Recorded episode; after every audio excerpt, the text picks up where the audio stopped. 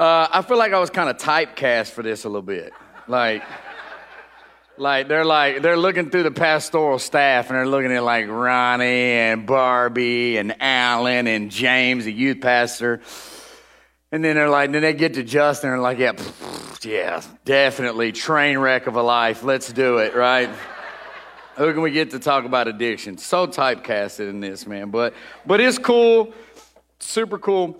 Uh, I'm very honored to be here and share with you guys this morning. I honestly, honestly, I could probably do a one hour teaching for the next six weeks on addiction and the nuances and everything that's involved. And so we don't have six hours and six weeks to do it.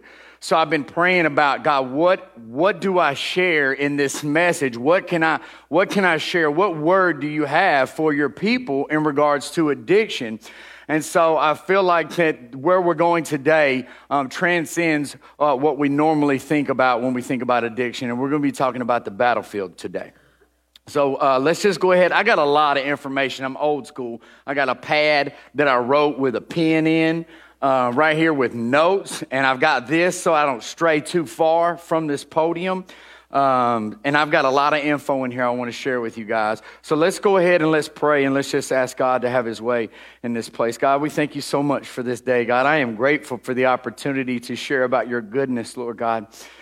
I pray that you would shed a light on uh, what the enemy is trying to do to us, Lord God. I pray that you would uh, reveal your truth to us um, that we would be encouraged, that we would that we be convicted in areas we need conviction, Lord God, that we would rise up and, and walk and hide ourselves under your wings, Lord God. We're trusting in you uh, for deliverance, for freedom. Uh, Lord God, we're trusting that you will show us the way and that you will continue to fight for us and show us ways that we can fight in this battle as well. Father, we love you. I thank you and I bless you in Christ's name. Amen and amen. So if you're here today, I'm going to go ahead and let you know you are in a battle. You are in a battle. Some of you know you are in a battle, and some of us don't have a clue that we're in a battle. But that doesn't change the fact that we are, in fact, in a battle. In a battle. And it's worth reminding you of the Bible verse that Kevin spoke about last week. He said um, in Ephesians chapter 6, verse 12. Some of you have these things right here. Some of you have these. There's a book in the back. If you got it on the phone, make sure you close out all other apps, no Facebook notifications, put it on airplane mode, and then get in that Bible app, okay? And turn to Ephesians chapter 6, verse 12. It says, For we do not wrestle against flesh and blood, but against the rulers, against the cosmic powers over this present darkness, against the spiritual forces of evil in heavenly places. So Paul tells us there is, in fact, a battle going on, but I think that most of our problem is we don't see where the battle is being fought, and it's hard for us to even understand there's a battle, much less fight it. It would be so much easier for me if every morning James Jansen was standing outside my front door, squared up, ready to fight. Every morning I walk out the front door, and James is like, What's up, man? You ready? You ready? Right? Because then I could study James's move. I can know he drops his left a lot, or I know he's been working out with me, so his knees aren't the best, right? So then I can be like strategic with what I do. I'm right. So like kick to the knee, punch to the gut. He's gonna drop his hands, boom, boom. But because I can't see the battle going on, I'm often unaware that I'm taking hits and I'm taking licks because I don't see it. It'd be much easier if I could see the battle going on. So we're here to talk about addiction. We're here to talk about addiction, though.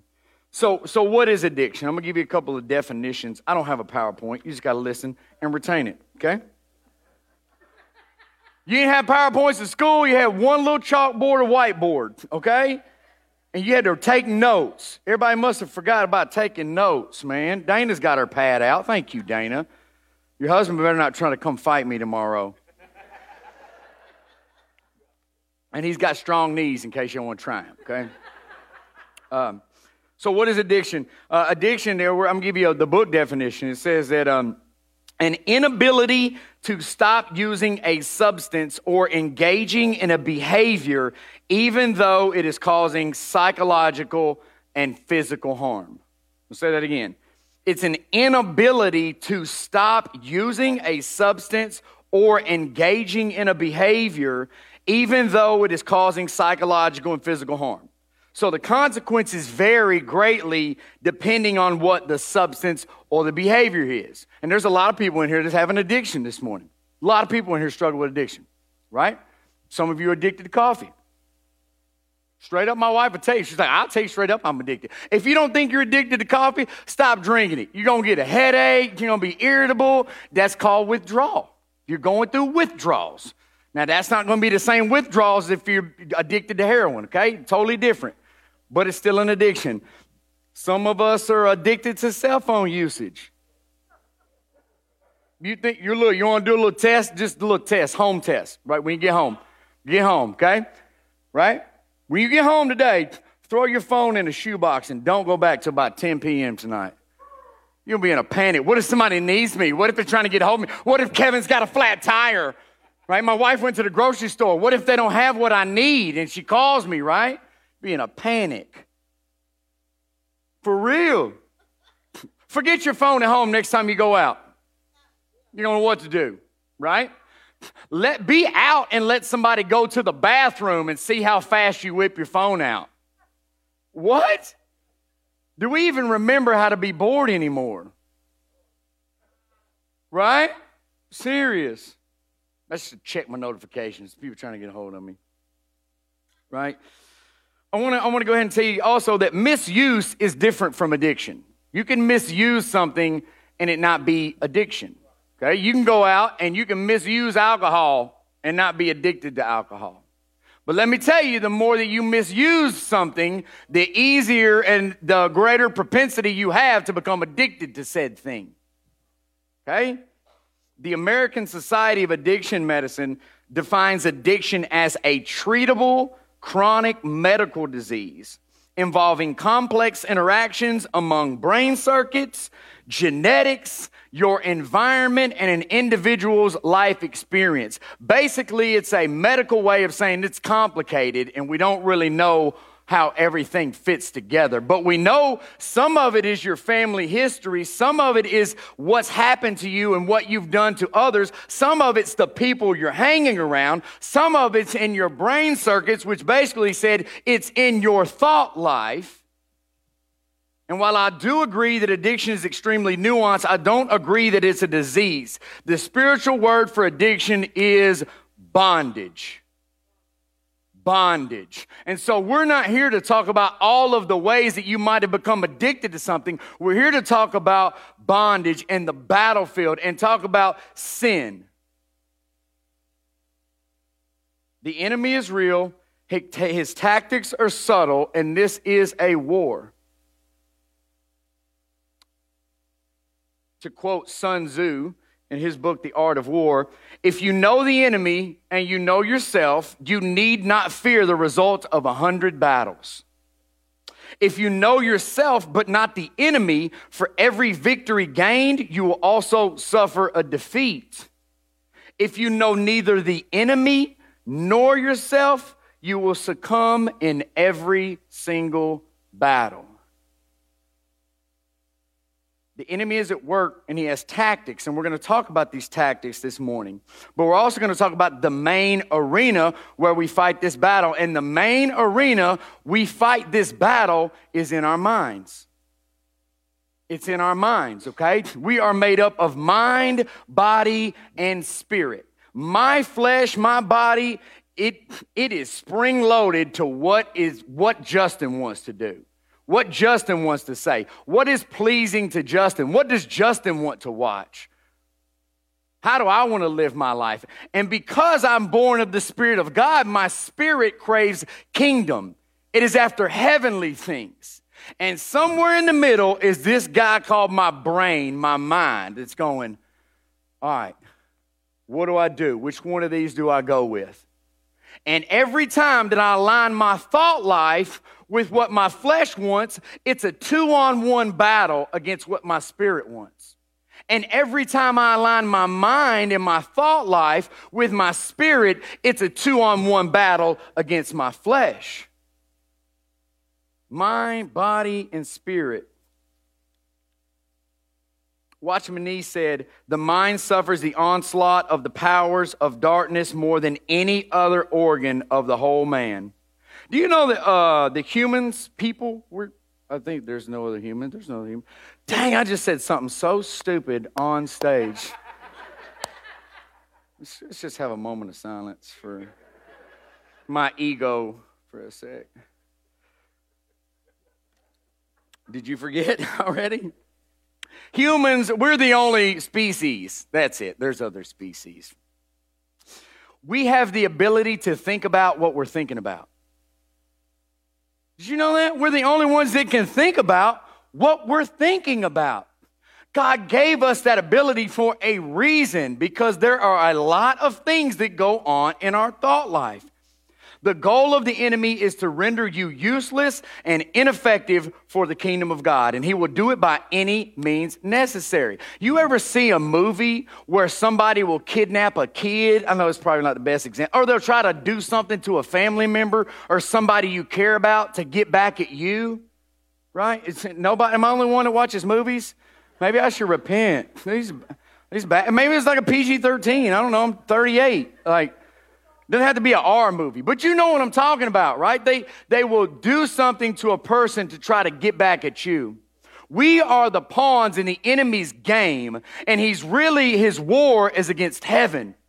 And he will destroy your life as a way to war against God and render you ineffective. And he does it through bondage, also known as addiction, which a lot of things will flow out of that too. Did you know that 21% of all crime are related to drug and alcohol addictions or gambling addictions?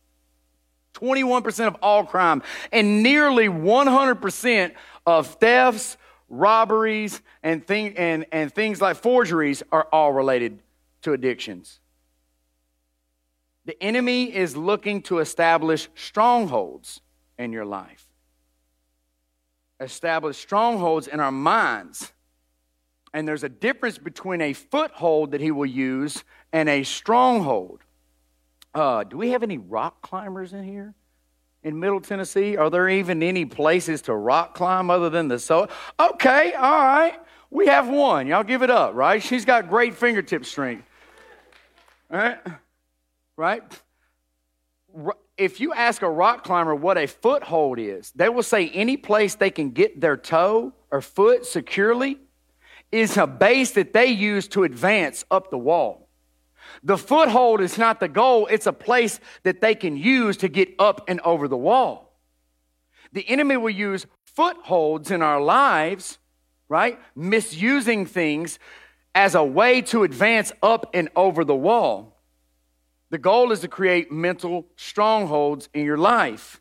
A stronghold was like a, um, a fortified position. So you imagine you got this castle wall, and then you have this tower that's in it. That's the stronghold. Okay, so even if the wall was breached, the, the stronghold could be defended with relatively few men. It's got like a small little pillbox at the top where they would sling out arrows and dust people off. You know what I'm talking about? Because they're down on the bottom. That's how you got to shoot when people are at the bottom. But, but, y'all don't know, you don't watch movies, especially PG 13 movies. If you watch movies, you know. Um, for real. but, but, but, but, if the stronghold was taken over, the whole city would fall. The whole city would fall. So the stronghold was a strategic place where they could use to defend. Now, flip that around and think about how the enemy is trying to create strongholds in my mind. That's a place that no matter how many people come against it, it's easy to defend. It's easier to defend. And Satan uses three main tactics. I'm going to give you these tactics this morning, Dave. Three main tactics in this battle temptation, persistence, and compromise. I have seen these three tactics play out in so many lives, especially my own, as it relates to addiction, bondage, and strongholds. Let me tell you guys this nobody wakes up and says, I'm to get addicted to alcohol today. You know what? I'm just to get strung out on meth today. You know what? I'll probably just gamble my mortgage away. How about that? Cool. Nobody wakes up and cheats on their husband. That's not how it happens. There are small, often petty happenings that lead us to destruction one step at a time. The book of James, uh, in James chapter 1, verse 14 and 15, he writes, But each person is tempted when he is lured and enticed by his own desires. So let me stop right there, right? Temptation for Alan is a different temptation than it is for me. And the enemy is not going to tempt you with things you're not tempted with. Like, I'm not tempted to go up there and jump off the balcony. Like, that's not a temptation. I'm not tempted to eat a bucket of concrete. You know what I mean? That's not a realistic temptation, right? But I am tempted to take control of my life from time to time. This is my bus stop, God. I know where I'm at. Anybody ever said to themselves, I got this? I got this. Thank you so much. Then he goes on and says, Then desire, when it has conceived, gives birth to sin, and sin, when it is fully grown, brings forth death. This verse in James tells us there are actual steps to sin and steps to bondage. It says each person is drawn away and lured when he is enticed by his own desire. What is pleasing to you? I'm drawing you away. Then desire, when it has conceived, gives birth to sin. Then sin brings forth death. And I think that probably um, it's safe to say that the reason why we flirt with sin so much is because we don't see the immediate impact of it. We read verses like sin brings forth death, but we only think in terms of I'm going to die, like physical death. We don't think about the spiritual death and the severance that happens in a marriage when there is sin present. We don't think about the death of a relationship that happens with us and God when sin is present in our life. We only think of physical death, so we detach ourselves from the impacts and the ramifications of sin. The bottom line is we all face temptation. We all face temptation. 1 John 2 and 16 says that all that is in the world is the desires of the flesh, the desires of the eyes, and the pride of life. It is not from the Father, but is from the world. There's only three types of temptation lust of the flesh, the lust of the eyes, and the pride of life. But temptation, temptation is not enough to create an addiction, right? I can be tempted to do something, but that doesn't, that doesn't automatically create a, uh, an addiction. So the enemy will then employ persistence and compromise, which leads to our ultimate destruction. So you add temptation, something that you want, something that's pleasing to you, and it doesn't even have to necessarily be a substance. Um, like Alan shared in the first gathering, a lot of times it's not necessarily a substance, it's a behavior. There are some of us that have a addiction to work. 60, 70, 80 plus hours a week. We garner our worth and value from that. I'm providing for my family. If I don't do it, who would do it? There's all this pressure to be, be, be, do, do, do. You have to carry it all. You have to be the provider right? And we and we derive some sense of value to that. We attribute value to that and derive our worth from that instead of our worth from this. It's not just a substance. There are behaviors that happen. So the temptation may not be necessarily for sin. The temptation may lead to sin but the enemy also employs persistence in the form of compromise, which leads to our ultimate destruction. Air Force General and Commander of Forces in, uh, for victories in Germany and Japan uh, in World War II describes persistence this way. Okay, this is a, a, a, war general. He fought in World War II, led victories uh, in the Air Force over Germany and over Japan, and this is what he wrote about persistence. Give the enemy time to recuperate, and your efforts are wasted. Relentless engagement crushes an enemy's morale and will to fight. Have you ever just felt like the enemy just keeps coming back over and over and over and over and over and over? Am I the only one that's sick of struggling with the same exact thing? How many times have you been right here and prayed, God, take it? I can't do this anymore. And 30 minutes later, you're like, I got to go back to church. Are they still open? Jonathan Beatty has locked the doors. I got to get in there. That's a real thing. I'll go to my car, come back, the doors are locked. I'm like, they are thorough, real thorough, super thorough. But the point he's making is that persistence is a tactic of war. And that's, that's, that's pretty much how the enemy operates every single day. Every single day. Every single day.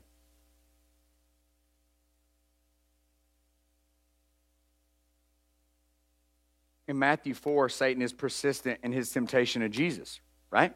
Read Matthew 4? Jesus goes out, into the wilderness. He's fasting for 40 days. I don't know how to do that. Don't know how to do that. And what is it, what, what happens? Satan tempts him with 1 John 2 16.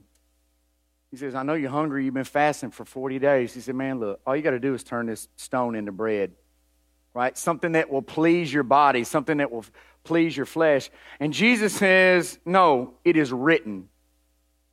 It is written. He aligned his mind and his thoughts with what the word said instead of aligning his mind with what his body wanted. You don't think, look, this is Jesus, okay? And I know he's the Son of God, but he was a dude, okay? And he was like 30, okay? So I know how teenagers and, and young adults eat.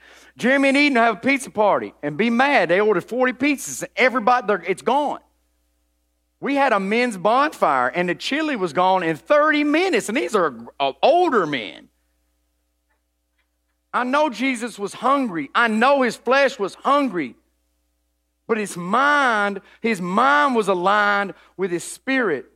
So when the enemy came at him, he went back to where his mind was set at. No, no, no, no, no. I know that's what I want, but it's written. But it's written. It's written. And what does the enemy do? Okay, you got me. I'm out. I'm out. No, he, he goes back at him again. It says, okay, Da, da, da, da, da. Jesus says, It is written. He says, Okay, I'm done. I won't tempt you again. Then he goes back to him again. Another time, he's persistent in his pursuit of us. Concessions usually begin in small, insignificant ways, so it's easy to underestimate their potential for damage. These are not often major acts of disobedience when we compromise. For me, for me, I didn't wake up and start using prescription pills again. For me, I started smoking cigarettes and rationalizing in my brain. I mean, it's not like I'm, you know, doing drugs or anything. I'm just smoking. Right? I mean, I can go out with the fellas and have a couple beers. I mean, it's not like I'm using again. Right? I mean, I can stay late a couple days after work. I mean, I know it's rated R, but I mean, it's probably only going to be some language in it. Right? These aren't like major compromises that we make, but the problem is we keep pushing the boundary. We keep pushing the line a little bit and a little bit and a little bit. I just told you earlier, you don't wake up and cheat on your spouse. That happens a little bit like this. You get further and further and further and further. The temptations are just persistent askings to compromise. Compromise always leads to more compromise, and we must be aware of what the enemy is doing. How did Jesus overcome? He aligned his mind with his spirit. We got to be aware of what the enemy is doing. But I'm going to tell you right now me, Justin, I am no match for the powers of hell. Okay? I'm no match in and of myself. And oftentimes the temptation is not it's not necessarily to sin. The temptation is to try to take on the enemy in my own strength. It's because I know I'm in a fight, but I'm like, I got it. I can do this. I'm going to confess all known sin. I'm going to quote all the Bible verses. And guess what? I'm still right down here struggling with the same thing. There's got to be a better way. I know that He fights my battles for me, but oftentimes, I get out in the front of the battle and say, I've got this. just because I know what's happening, just because I know what's happening, doesn't mean I'm now capable of stopping the assault. I know the enemy's trying to tempt me. A lot of times, when you're, a lot of times it's not that we're ignorant of what's going on, it's that we rationalize that what's going on is not as bad as it seems. It's not as bad as it could be. I'm not where I used to be, right? I didn't cuss at that person. I only gave hand gestures. I'm making progress. I'm only I'm making progress, right? So I have progressive sanctification, right? I'm still a work, still a work, right? Right? But what's what we do is we rationalize these small petty happenings, and then like Kevin, uh, Kevin said last week, all that is is shaking the jar a little bit and a little bit more, a little bit more, and you'd be like, at least I didn't spill out on people, until you do, until you do. But most of this takes place right here in my thought life. I find that you move in the direction of your thoughts, right? The word says, as a man thinks in his heart, so is he when somebody is coming out of, out of an addiction, specifically like a drug addiction or, or alcohol or tobacco or, or some type of substance that has a physiological effect, because although the battle is typically here, it affect, its effects spill out into our lives and they affect other people. And when somebody's coming out of that, they will tell you, I, most people that are in addiction don't want to be in addiction. And, they, and, and oftentimes, people that use will tell you, I use to feel normal. Like, I don't use because, like, I'm just having some party life. I'm using because I have to. Now I'm dependent. Now there is a stronghold in my life. There's a stronghold in my life, and I don't want to be this way. And the hardest battle is to retrain and rewire your brain in the way that you think. Studies have shown that the more, the more someone uses pornography, the more often they are likely to do so. It creates new neural pathways in your brain.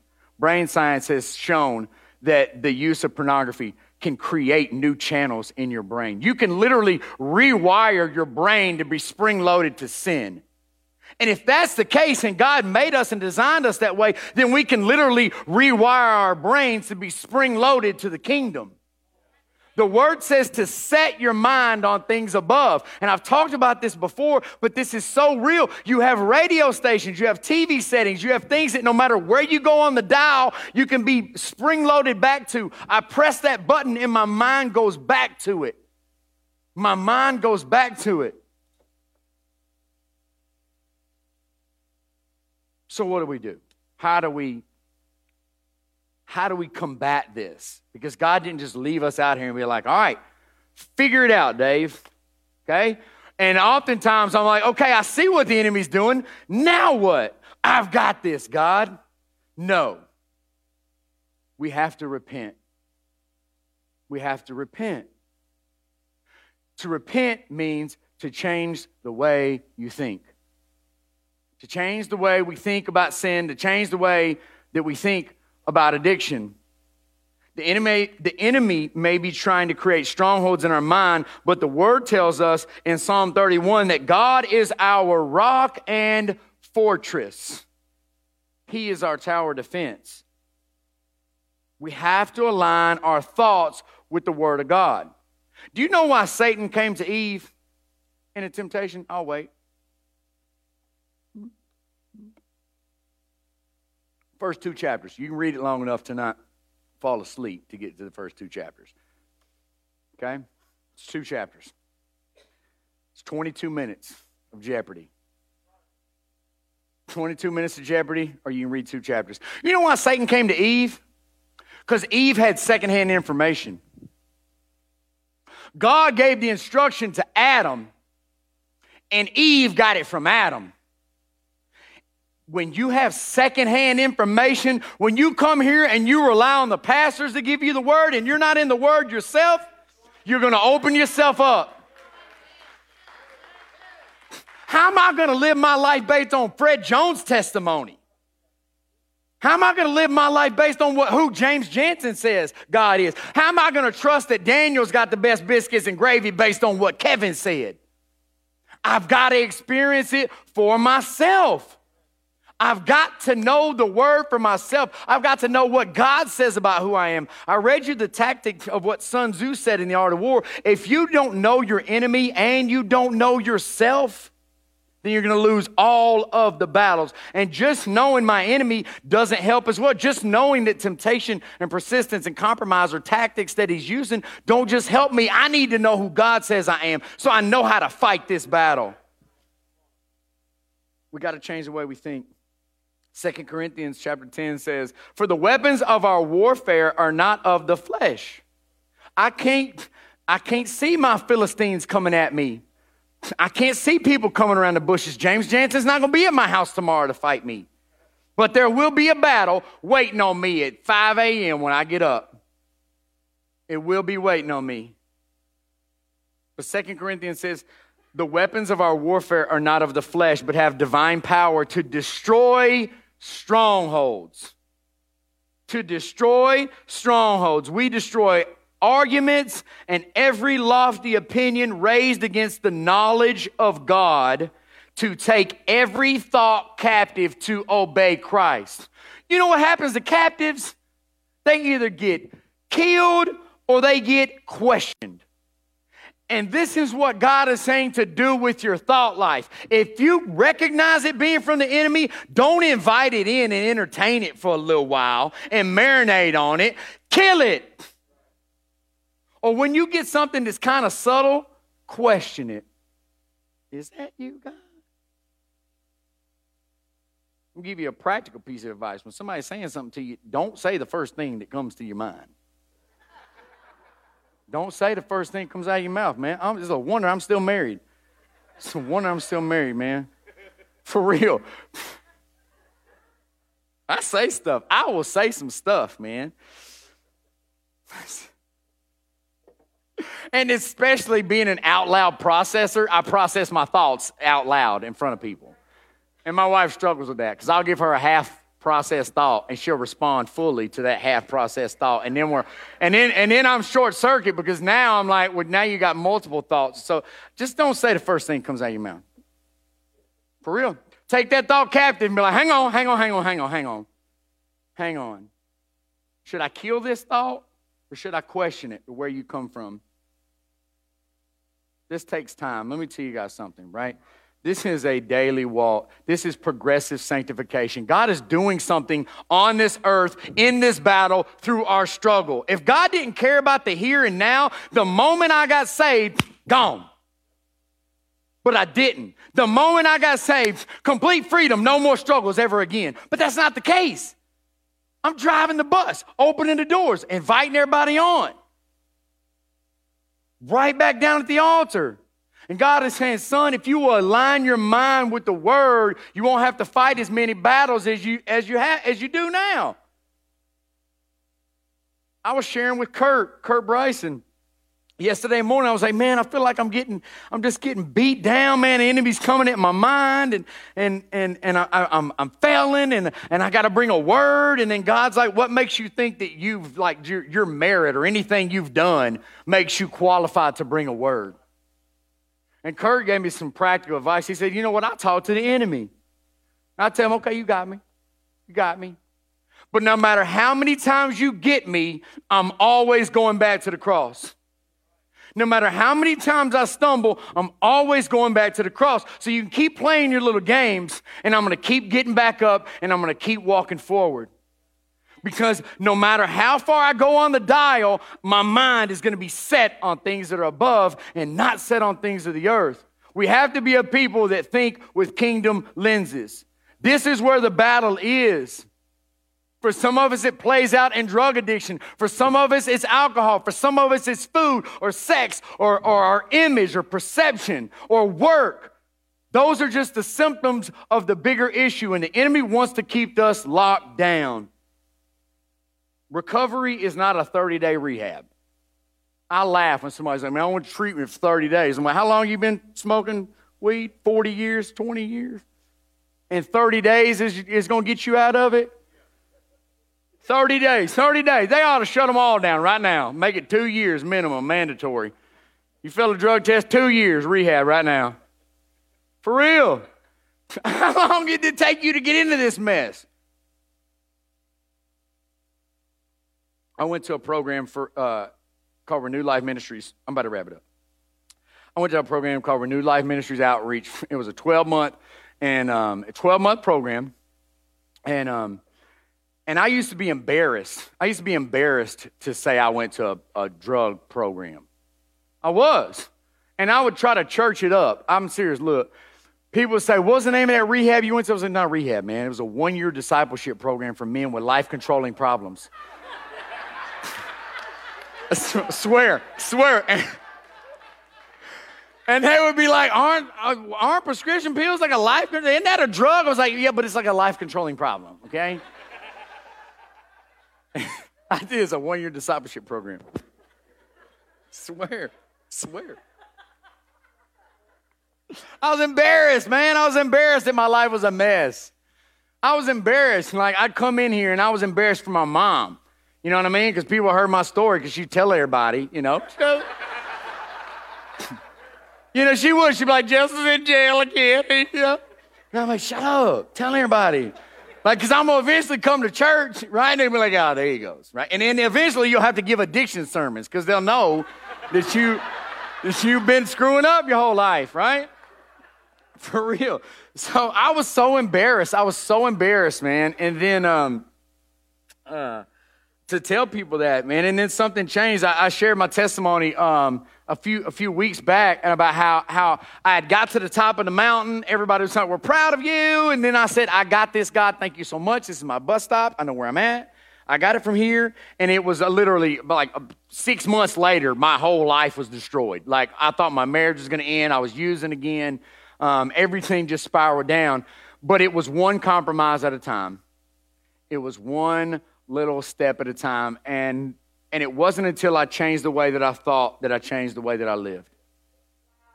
It wasn't until I changed the way I thought about sin, the way that I thought about what the enemy was trying to do to me, the way that I thought about what God had done for me, the freedom that I have available, and that I kept going back and choosing my chains, choosing my chains. But it's amazing. Then after after after Bethel, I went to uh, Bethel Colony of Mercy. When I come home, I was a completely different person. And I was, it was, a, what's the name of that rehab you went to? I'll tell you, man, it was Renewed Life Ministries. And I was a, a mess. But I was a mess here more than anything. And the reason why I said 30 day rehabs are pointless is because this takes time. This takes time. I loved being in renewed life for a year. Well, I didn't love being there for a year, but but here's what happens when you're when you're in a place like that, you have to be intentional about what you're thinking about. You are allowed to have bad days and not go back to what you knew before. Some of us need a bad day without choosing our chains. Some of us need a bad day and say, God, I want to do that, but I'm going to align my mind with your spirit. I don't feel like it. I feel like cussing that lady out, but I'm not going to do it.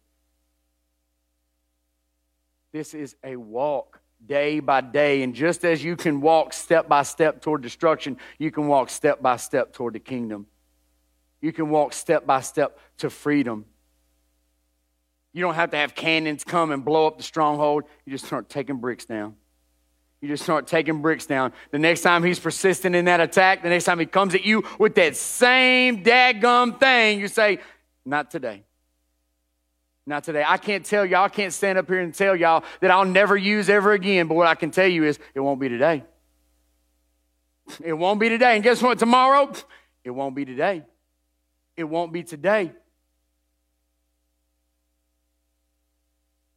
The battle is for our minds. Worship team, you come on out. Y'all are over there waiting patiently. They're just mics back like this. the only one's not is Brittany because she's pregnant. She's like, I don't care. We can go. We can stay. Whatever we want to do. For real. I ain't, I ain't lying. I ain't lying. So what you want to do? Okay? Rob, go ahead and give me something silky. Smooth. Quick. You're going to get it. Watch. You'll get it. So, um, so what's helped me the most? Not just changing the way I think, but people being there to say, I'm gonna, I'm gonna help walk with you. And I'm gonna remind you when your thoughts get sideways. Because I can tell. You can tell when somebody's not thinking right. Because you see what's going on in their life. You can tell when somebody's got something going on. You ever look at somebody and you're like, they are so heavy right now. And they sit and smile and say, no, man, everything's good. There's so much that goes on in here that has got to come out of here. You can't keep carrying it because the enemy just wants you to keep compromising by saying, No, I'll deal with it. No, I can carry it. No, I can handle it.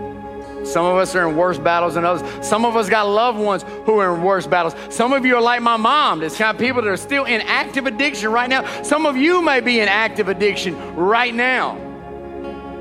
God has freedom for us, and it's going to be a day by day process. And I commit right now to walk step by step with you.